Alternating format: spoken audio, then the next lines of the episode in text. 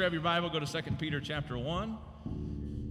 The ugly sweater guy was right. It is hot in here. No, no, church split already. All right, cool. Well, I win and the air conditioners are running. So, hey, y'all chill out. It ain't cold. Some of us, some of us have red blood running through our veins.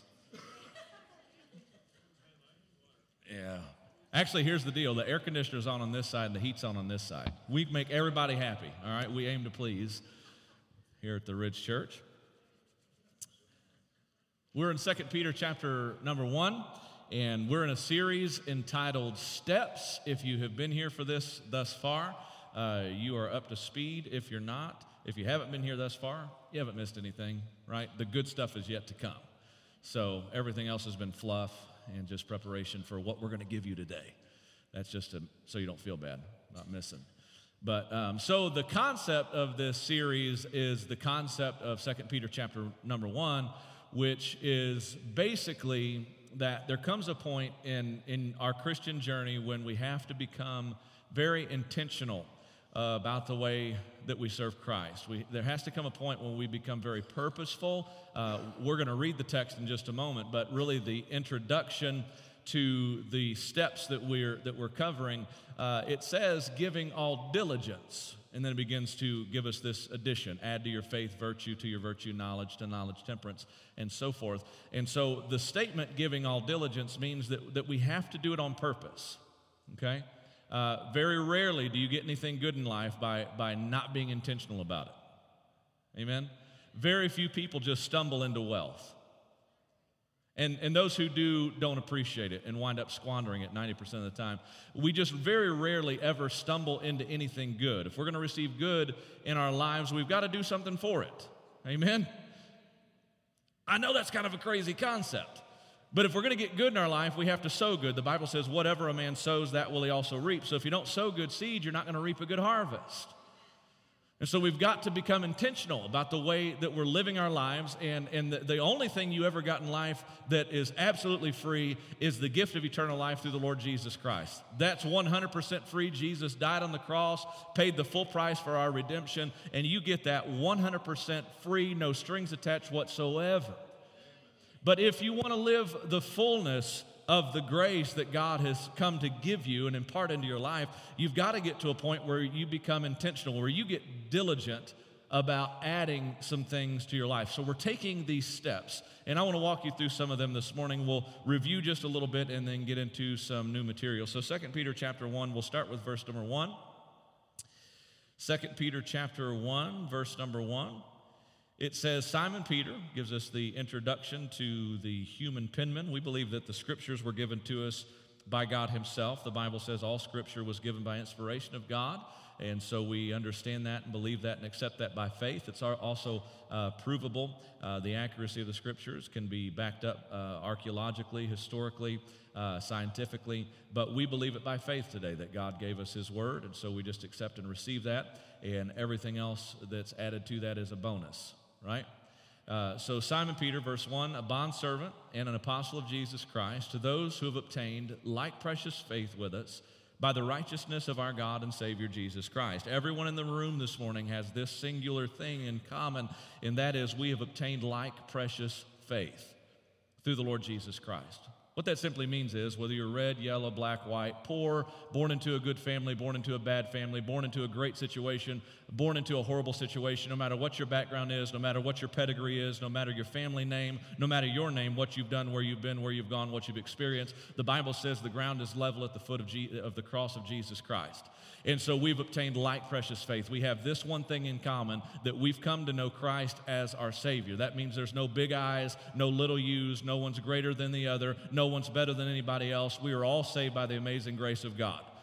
I've had people say things to me like, you know, preacher, I've never lived the life that you lived. I was never a drug addict. I was never an alcoholic. I was never uh, awesome like you are. I mean, they say things like this all the time. I'm hearing this stuff all the time. I've just, I've never been as great and as strong and big and handsome. I hear this stuff. It's crazy. But the point is, it doesn't matter where you are. It doesn't, listen, you could have been born into a Christian home. You could have been weaned on a church pew. And never done any of those things that we consider to be the most horrendous uh, sins on the face of the earth, it doesn't make any difference. It took just as much of God's grace to save you as it took to save somebody like me. And so Peter says, We have obtained like precious faith. And by the way, the, the faith that we live by is precious. Uh, it's through the Lord Jesus Christ. Verse 2 uh, Grace and peace be multiplied to you in the knowledge of God and, our, and, our, and, and of Jesus our Lord. So, how do you get more grace and more peace in your life? You get to know God better. Grace and peace, if you want grace and peace multiplied, is that not what everybody's looking for? Don't we want to, don't we want more peace? Isn't that why people live to make money? They make money so they can buy things because they think the things will give them a sense of contentment and peace. When in, the, in reality, at the end of the day, uh, what you really need is a bigger boat and a bigger house and a nicer car and a fancier truck because you're you're never satisfied because those things can never bring real peace. So, what we're really looking for in life is peace. So, how do we get to know more peace? You get to know God better. Grace and peace be multiplied to you uh, in the knowledge, knowing God and of Jesus our Lord, as his divine power has given to us all things that pertain to life and godliness through the knowledge of him who called us by glory and virtue. I've seen rich people that were miserable, I've seen poor people that had joy that was indescribable. And that's what he's saying here. He's saying, listen, uh, God's divine power in verse number three has given to us all things that pertain to life and godliness. Everything you need and everything that I need is contained not in a what, but in a who, a man named Jesus Christ. So he said, He's given us all things. Listen, if, if this is the pace we're going to keep today, y'all, we're going to be here a while because I haven't even got to the text, okay? So listen faster. You're not listening fast enough, and I got to preach slow when you're listening slow. So, verse 3 His divine power has given us all things that pertain to life and godliness. I had a lot of time to pray over this text yesterday. I was poring over the word in, in prayer yesterday. Amen. Opening day of rifle season. I was closer to God, about 25 feet closer. All right, 25 feet higher, tree stand, get it? All right, here we go. Verse 4. Man, if I got to explain my jokes too, dude. It's going to be a long day. All right, so call us by glory and virtue, last part of verse 3. Verse 4 by which we have been given, by which have been given to us exceedingly great and precious promises. You can get nothing greater from God than a promise from God because everything God says is going to happen. If God promises you something, you don't have to worry about it. You can go ahead and cash that check because He's good for it. So it says that God has given to us exceedingly great and precious promises, that through these, through these promises, you may be partakers of the divine nature, having escaped the corruption that is in the world through lust. So he says, all that lust, all that wanting more, all that, all that dissatisfaction, all that discontentment, always desiring more, always wanting bigger and better and, and fancier and newer and more upgraded. Listen, we live in a world where honestly, your cell phone is going to need an upgrade by the time you leave right? We're always needing upgrades and the next gr- latest, greatest thing. So he said, look, what you're lacking through, through all these avenues that you have that you've explored through trying all these different ways you've tried to find joy and peace and contentment in relationships you've tried to find joy and peace and contentment in your finances you've tried to find joy and peace and contentment in things and he says you have experienced it enough to know at the end of the day that never brings genuine satisfaction you're always wanting more. So he says, What I'm about to give you, here's how important this is. He says, What I'm about to give you, I'm going to give it to you so that through these, these promises, you can become partakers of the divine nature, having escaped the corruption that is in the world through lust. So when you come to this realization that nothing can really buy happiness, money doesn't buy happiness, right? I like that country song says, But it can buy a boat, right? And a boat would make me a little happy. But happiness comes and goes, don't it? I'm not saying things can't buy you happiness. We're not talking about happiness. Happiness is, is fluid. It moves, it changes. Makes what makes you happy today maybe doesn't make you happy tomorrow, right? So he said, I'm going to give you something that does not bring necessarily happiness, but brings you joy and peace and contentment. All right, here we are. Finally, geez, verse 5.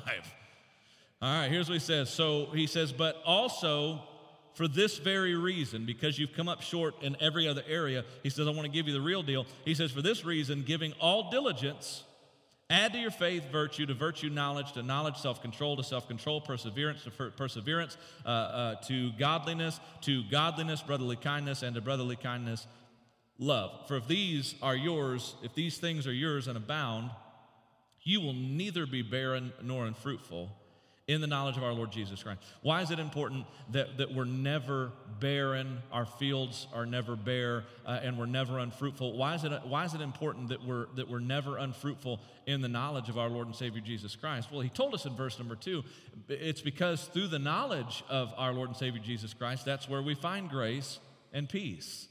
So he said, if these things are in you and abound, he said, they'll make you that you'll never be fruitless, you'll never be barren uh, in the knowledge of our Lord Jesus Christ. Verse number nine, for he who lacks these things is short sighted, even to blindness, and has forgotten that he was cleansed from his old sins. From my perspective, uh, as, as a pastor, a preacher, a friend, just a Christian uh, living in the world, I really believe this is the major hangup with most Christians. I believe this, I believe that there's some point in this journey of this series of steps. I believe there's some point in this series of steps where, where Christians become short sighted. That's actually what he's saying right there. He says, if you lack these things, you'll become short sighted even to blindness. You'll get to the point that you can't actually see the things that you need to be able to see because you didn't take the proper steps. You didn't add the right things into your life, so you become very short sighted. How many of y'all have ever met a short sighted Christian? Can't see past the nose on their face. Can't see the forest for the trees or any other analogies and uh, descriptions that you want to give. I think this is the major problem why Christians stop growing is because they get to the point that they think they've arrived, even though they would still say things like, I'm the worst sinner, I'm wicked and filthy and ungodly. They say stuff like that, but by the way they live, they get to this point that they sort of just pretend like they've gotten to, you know, a level that they don't need to ascend from now. Let me just go ahead and burst your bubble. Is that okay? If you think you is, you ain't. If you think you've arrived, you're at the wrong destiny. Because what you think you know, you don't know half of what you know. You don't even know what you don't know. You don't even know all the questions yet, much less the answers. Because whenever you get to a point that you think you've really gotten a grasp on who God is, there's so much more to Him than what you, than what you could ever imagine. So don't ever get to a point that you think, man, I got this. No, you don't. Nope, you do not. Because the Bible tells us that whatever we think we know, there's so much greater knowledge to be attained. Concerning God, we serve a God who's omniscient, omnipotent, and omnipresent. That means He's everywhere all the time. He's all knowledge, He's all power. And if you think you've got Him figured out, you are wrong, wrong, wrong. So we're going to take some steps today. We've talked about adding to your faith virtue. So I'm going to walk you through these. Add to your faith virtue. That's the first step. Without faith, it's impossible to please God. So you have to have faith. Faith is the foundation of everything that we do, everything that we are as believers. I said a moment ago concerning the scriptures, we believe that the Bible is the Word of God. I believe it from Genesis to Revelation. Some people nitpick and, and sort of pluck out what the, well, I believe that, I don't believe that. I just believe it all. Call me ignorant. I don't care. I believe that God parted the waters with Moses. I believe that Jonah was swallowed by a whale. I believe if the Bible said that the waters parted Moses and Jonah swallowed the whale, I believe it. You know what I'm saying? I believe Jesus walked on the water. I believe that he was born of a virgin. I believe he lived 33 and a half sinless years on the earth. I believe that he died of propiti- propitiationary day. That's a big word for a redneck. I believe he died a substitutional death for our sins and was buried and rose again on the third day. I believe it all. All right? Now, now history backs this up, archaeology backs this up, true science, by the way, backs up the Bible. But I don't need all that. That's all, that's all benefit, that's all bonus, that's all extra. I believe God's word because I just decided to one day.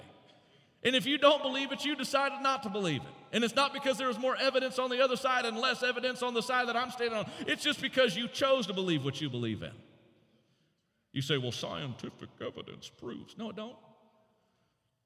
You've never witnessed evolution. It's not science if it's not observational. Now I lost y'all, didn't I? It's not scientific if you can't write a formula and redo it. It's not scientific if you can't observe it taking place. It's not science. It's a philosophy, It's a faith, but it's not science. All right. Well, I feel like I just wrecked some of y'all.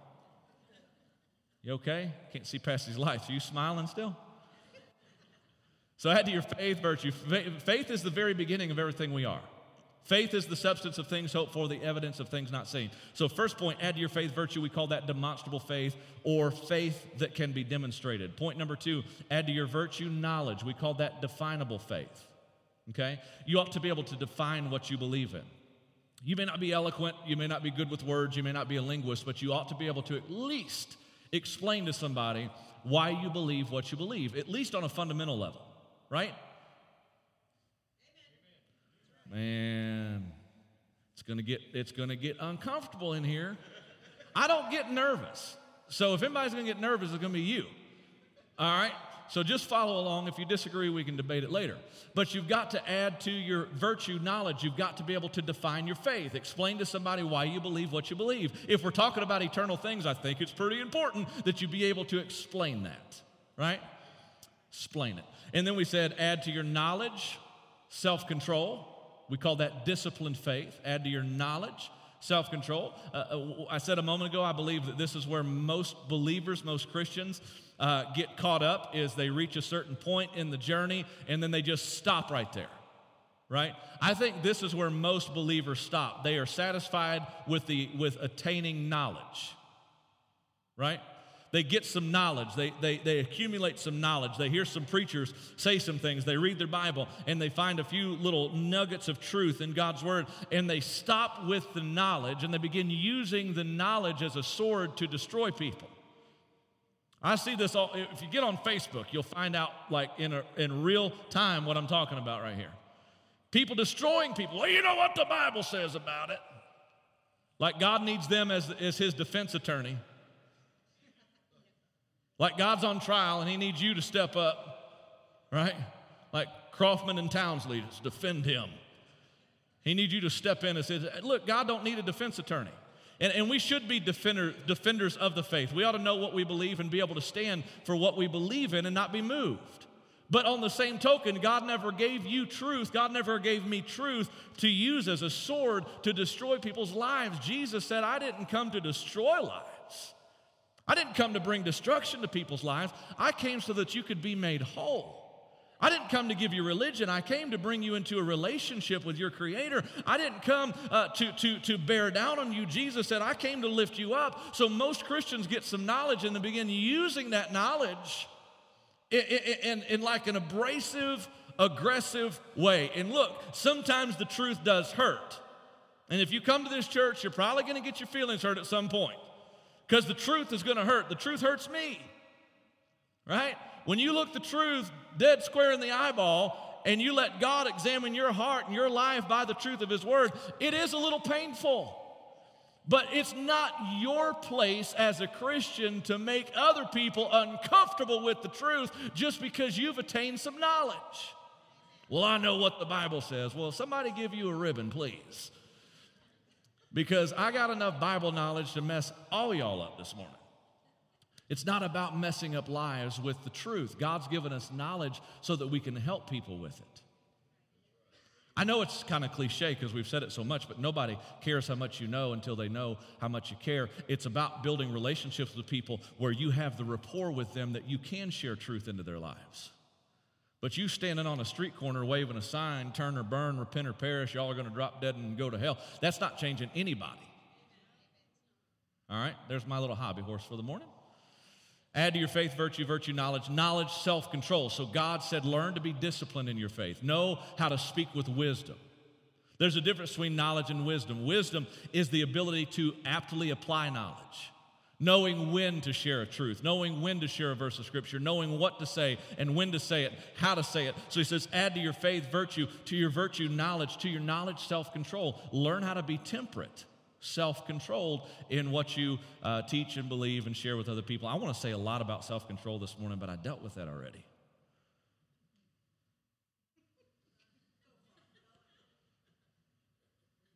I did a series a while back called uh, the church says versus the Bible says. And I shared some things that, that's been taught in church versus what God's word actually says about it. And I took some extreme things that have been taught uh, that, that, that, that I've heard preachers say, that I said in the early days of my ministry, that guys, man, people still get up and preach and proclaim all the time. But you know why? Let me, let me defend them for a little while. You know why preachers preach against some of the things they preach against? Because people lack self control. So so if you get up and say, hey, God's word says it's okay to do this and that in moderation, you got people out there, woo, preacher said it's okay. You know? And so, man, some guys just said, hang this. I'm going to just preach so hard against it, they think they're going to slip off into hell if they even think about it. Right? It's self control. It's, it's easier to preach extreme things, like to make a big issue out of things that God didn't make a big issue out of. It's, it's easier to take a really strong stand on certain things rather than get up and say, you know what, be filled with the Spirit and let the Spirit guide your heart and your life and be temperate and self controlled by letting God take control of your heart and even your mind and your body. Like, see, that's hard to do. It is.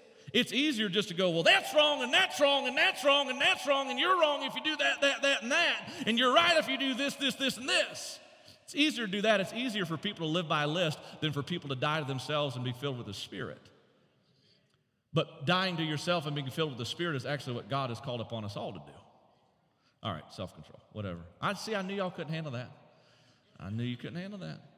Discipline faith. Kim's all offended up here. I ain't ever coming back to this church. It was cold in there. He preached on stuff I didn't like. Self control. Just kidding. I wouldn't mess with her if I knew she couldn't handle it. She don't get offended like our buddy over here with the ugly sweater on. self control. Add to your self control. Perseverance. Last Sunday we talked about determined faith. You've got to get determined in your faith. Golly, we got to hurry. Let me give you this, all right? Today, look at the next thing. It says, add to your perseverance. So, to your determination, add to your determination, your determ- determined faith, add to your perseverance, godliness. Now, here's where it starts to get deep. Thus far, it's been pretty easy. But here's where it gets a little bit difficult. In fact, even just the word godliness is actually kind of hard to define. Seriously, look it up. Look up the word godliness in the Webster's dictionary or Smith's dictionary or any of those Bible dictionaries that you might use. And the word godliness is kind of hard to define. What does it mean to be godly? Well, uh, godly, I'm, again, I'm not a linguist by any means. If my freshman English teacher was here today, she'd tell you that. But uh, I say freshman because I didn't go past ninth grade. But, um, but, but, but when you find the word ly at the end of a word, it means like right? So if you were to say, if you were to use a word like take the word man and put ly at the end, man, manly, manly means to act like a man. Y'all follow so far? I'm telling you, it's like eighth grade English. No, it's it's further back than that. I can't remember very good. It's been like five years since I've been in school. Uh, man, manly, manly means you act like a man. So God, godly, you put ly on the end of God, godly means to act like God. Right? By the way, for a man to act like God does not mean that that man stops being manly.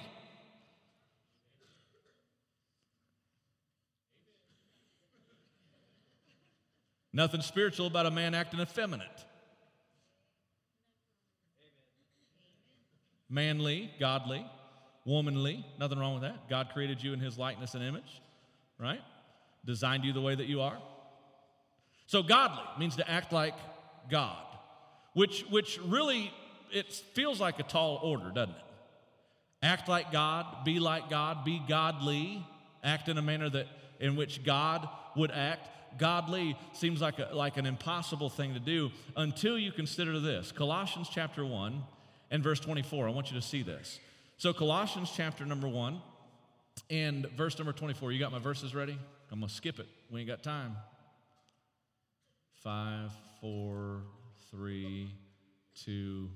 I'm skipping it. So, Colossians chapter number one, I'm going to read it to you, but you won't see it on the screen. You can turn there in your Bible if you want to. Colossians chapter 1, verse 24 says, I now rejoice in my sufferings for you and fill up in my flesh what is lacking in the afflictions of Christ. For the sake of his body, which is the church, church is important, which is his body, it's the church, of which I became a minister, according to the stewardship from God which was given to me for you to, the, to fulfill the word of God, the mystery which has been hidden from ages and from generations, but now has been revealed to his saints. Okay? Here's the great mystery. Oh, there we are. Here's the great mystery uh, that, that was hidden from ages and generations. Okay? Ages and generations is a reference to the historical context of being a believer. Like in the Old Testament dispensation, uh, under the Old Testament dispensation, to be a believer meant that you kept the law, you followed the ordinances, you kept the sacrifices, the washings, the feast days, the holy days, the high days. That's what it meant to be a believer in the Old Testament. Now, certainly they did those things by faith. I don't have time to unpack all that, but the Bible does say that Abraham believed God and it was counted to him for righteousness. All right, so they were saved by grace through faith in the same way that we are today in the New Testament. They were saved that way in the Old Testament, but to have a right standing with God, a right relationship with God, they had to keep ordinances, sacrifices, laws, feast days, high days, holy days. They had to go to the temple. They had to sacrifice animals. They had to do all of these things. So he says, I'm about to share something with you that was a mystery during that time. Under the Old Testament dispensation, under the Old Testament banner, the covering of the Old Covenant, he said, What I'm about to share with you was a mystery. It was something that they could not look into, they could not understand, their mind could not comprehend. He said, What I'm about to tell you was a mystery then. He says, But now it's been revealed to his saints. To them, God willed to make known what are the riches of the glory of the mystery among the Gentiles. Gentile, if you're not a Jew in the room this morning, if you're not a Jew, please raise your hand.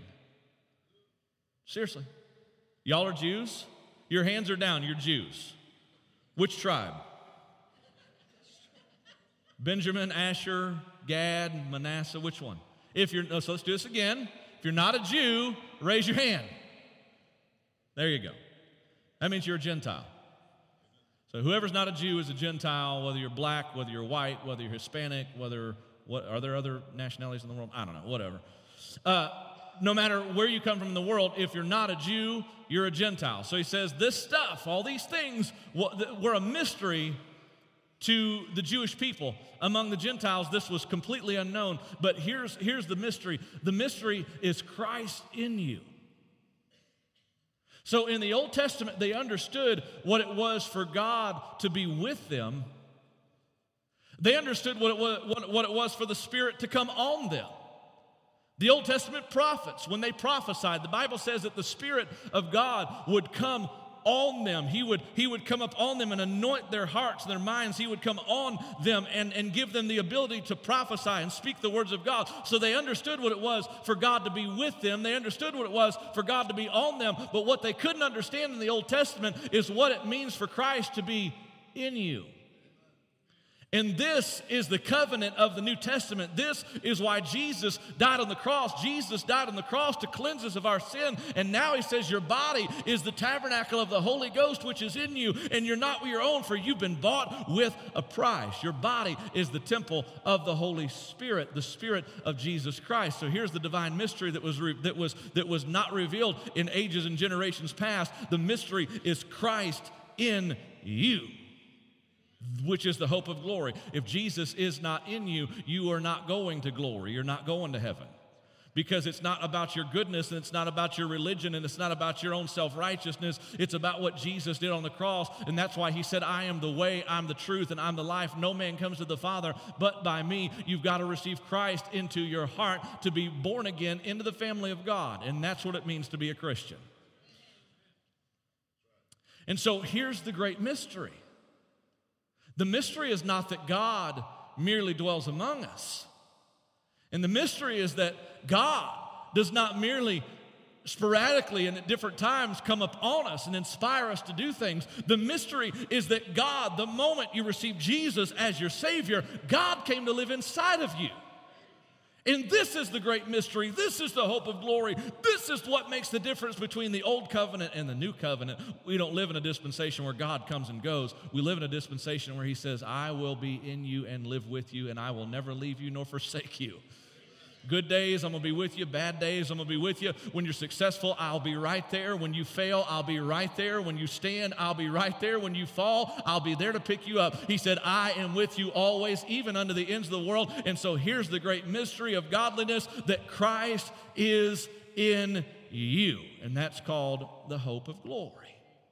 So when we consider what it means to be godly, God with an L-Y, to act like God to be like Him, it's a daunting task until we understand the fact that He already lives here. And now all I have to do is become transparent enough where He can begin to live through me. See, he's, he's in here. We say things like this to the children ask Jesus into your heart. It's a good thing to say because the Bible says, with the heart man believes unto righteousness, with the mouth confession is made unto salvation. So I'm not at all going to criticize that statement. I think it's a good statement. Ask Jesus into your heart. But we don't know the exact geographical region that he lives, but we know that he lives inside of us. His spirit dwells in us. When you look into the eyes of a, of a believer, you are in part looking into the eyes of God because God lives inside the believer. That does not mean that the believer is perfect, but it does mean that the believer has been forgiven of their sins and found redemption through the Lord Jesus Christ. That same like precious faith that Simon Peter talked about in the early part of chapter number one, that, that, that precious faith is abiding in the heart of everyone who is called on the name of Jesus Christ as Lord and Savior. So every time you look into the eyes of a blood bought child of God, you are looking God in the face in the sense that God loved that individual enough to give his only begotten Son to die on a cross, a morbid, horrible death for their sins. He loved them so much that he come to live inside of them. And now when you look at them, he wants you to treat them the way you would treat him if he was walking in their flesh. Because he is. And that's why, as God's people, we ought to treat people, each other with kindness and with love and with mercy, because each and every one of us are the tabernacle, the temple of the Holy Spirit right? And by the way, you've never looked a human being in the eyes that God is not willing to forgive that individual of their sins and come and take residence in their lives as well. So, godliness, to be more like God, means this. In Philippians chapter 2 and verse number 5, it says, Let this mind be in you, which was also in Christ Jesus, who being in the form of God, thought it not robbery to be equal with God, but made himself of no reputation, took upon himself the form of a servant, was made obedient unto death, even the death of the cross. So understand this when Jesus came to the earth, Jesus did not cease to be God. That baby that was conceived in Mary's virgin womb, he never stopped being God, even as an embryo. He was, the, he was born of the Spirit of God. As a little baby in Bethlehem, he was God. As a little boy growing up in Jerusalem and in Judea and in Galilee, he was God. As a grown man performing miracles, healing blinded eyes, raising the dead back to life, he was still God. Jesus never ceased being God. That's why the Bible says, without controversy, great is the mystery of godliness. God was manifested in the flesh. Great is the mystery of godliness. God was manifest in the flesh. Jesus is and was and always has been God. John chapter 1, in the beginning was the Word. The Word was with God. The Word was God. The same was in the beginning with God. All things were made by Him, and without Him there was not anything made that was made. In Him, Jesus was the life, and the life was the light of men, and the light shines in darkness, and the darkness comprehends it not. So we understand that Jesus is fully God, and yet he was fully human on this earth. God became a man, right? God became a human being. God took upon himself the form of a servant. Let this mind be in you, which was also in Christ Jesus, who being in the form of God did not think it robbery to be equal with God, but made himself no reputation. Jesus never stuck his chest out and demanded worship. Jesus never demanded his rights. Even when he was arrested, falsely accused, put on a mock trial, lied about, he never one time demanded his rights. The Bible says, as a lamb, he opened not his mouth. So, being in the form of God, did not think it robbery to be equal with God, made himself no reputation, took upon himself the form of a servant. How do we become more like God? How do we become godly? We become more like Jesus, and that means we become less like ourselves. To become godly means that the reflection that I see in my life, I want that reflection to look less like me and more like Him. That means that what I'm most concerned about is not that people see me and give me credit and see me and recognize who I am. It's not that I want people to, to praise me and give me accolades. It's not that I, I do it to, to receive recognition. To be more like God means that I don't make a reputation of myself, but I do make a whole lot of Him. And I do want to make much of Jesus, and I do want to lift up His name, and I do want to draw attention to Him. So to become godly means I become more like Christ. To be more like Christ means I become more like a servant and less like a king.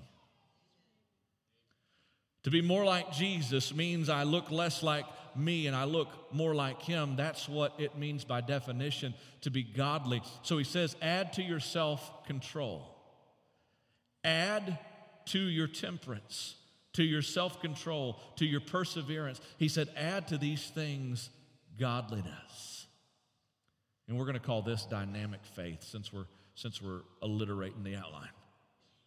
Dynamic faith is when you learn to operate with your motivation being to be more like God. Godliness, godly, Christ in you, the hope of glory. Our prayer this morning should be every believer's prayer should be God, let me look more like Jesus every day.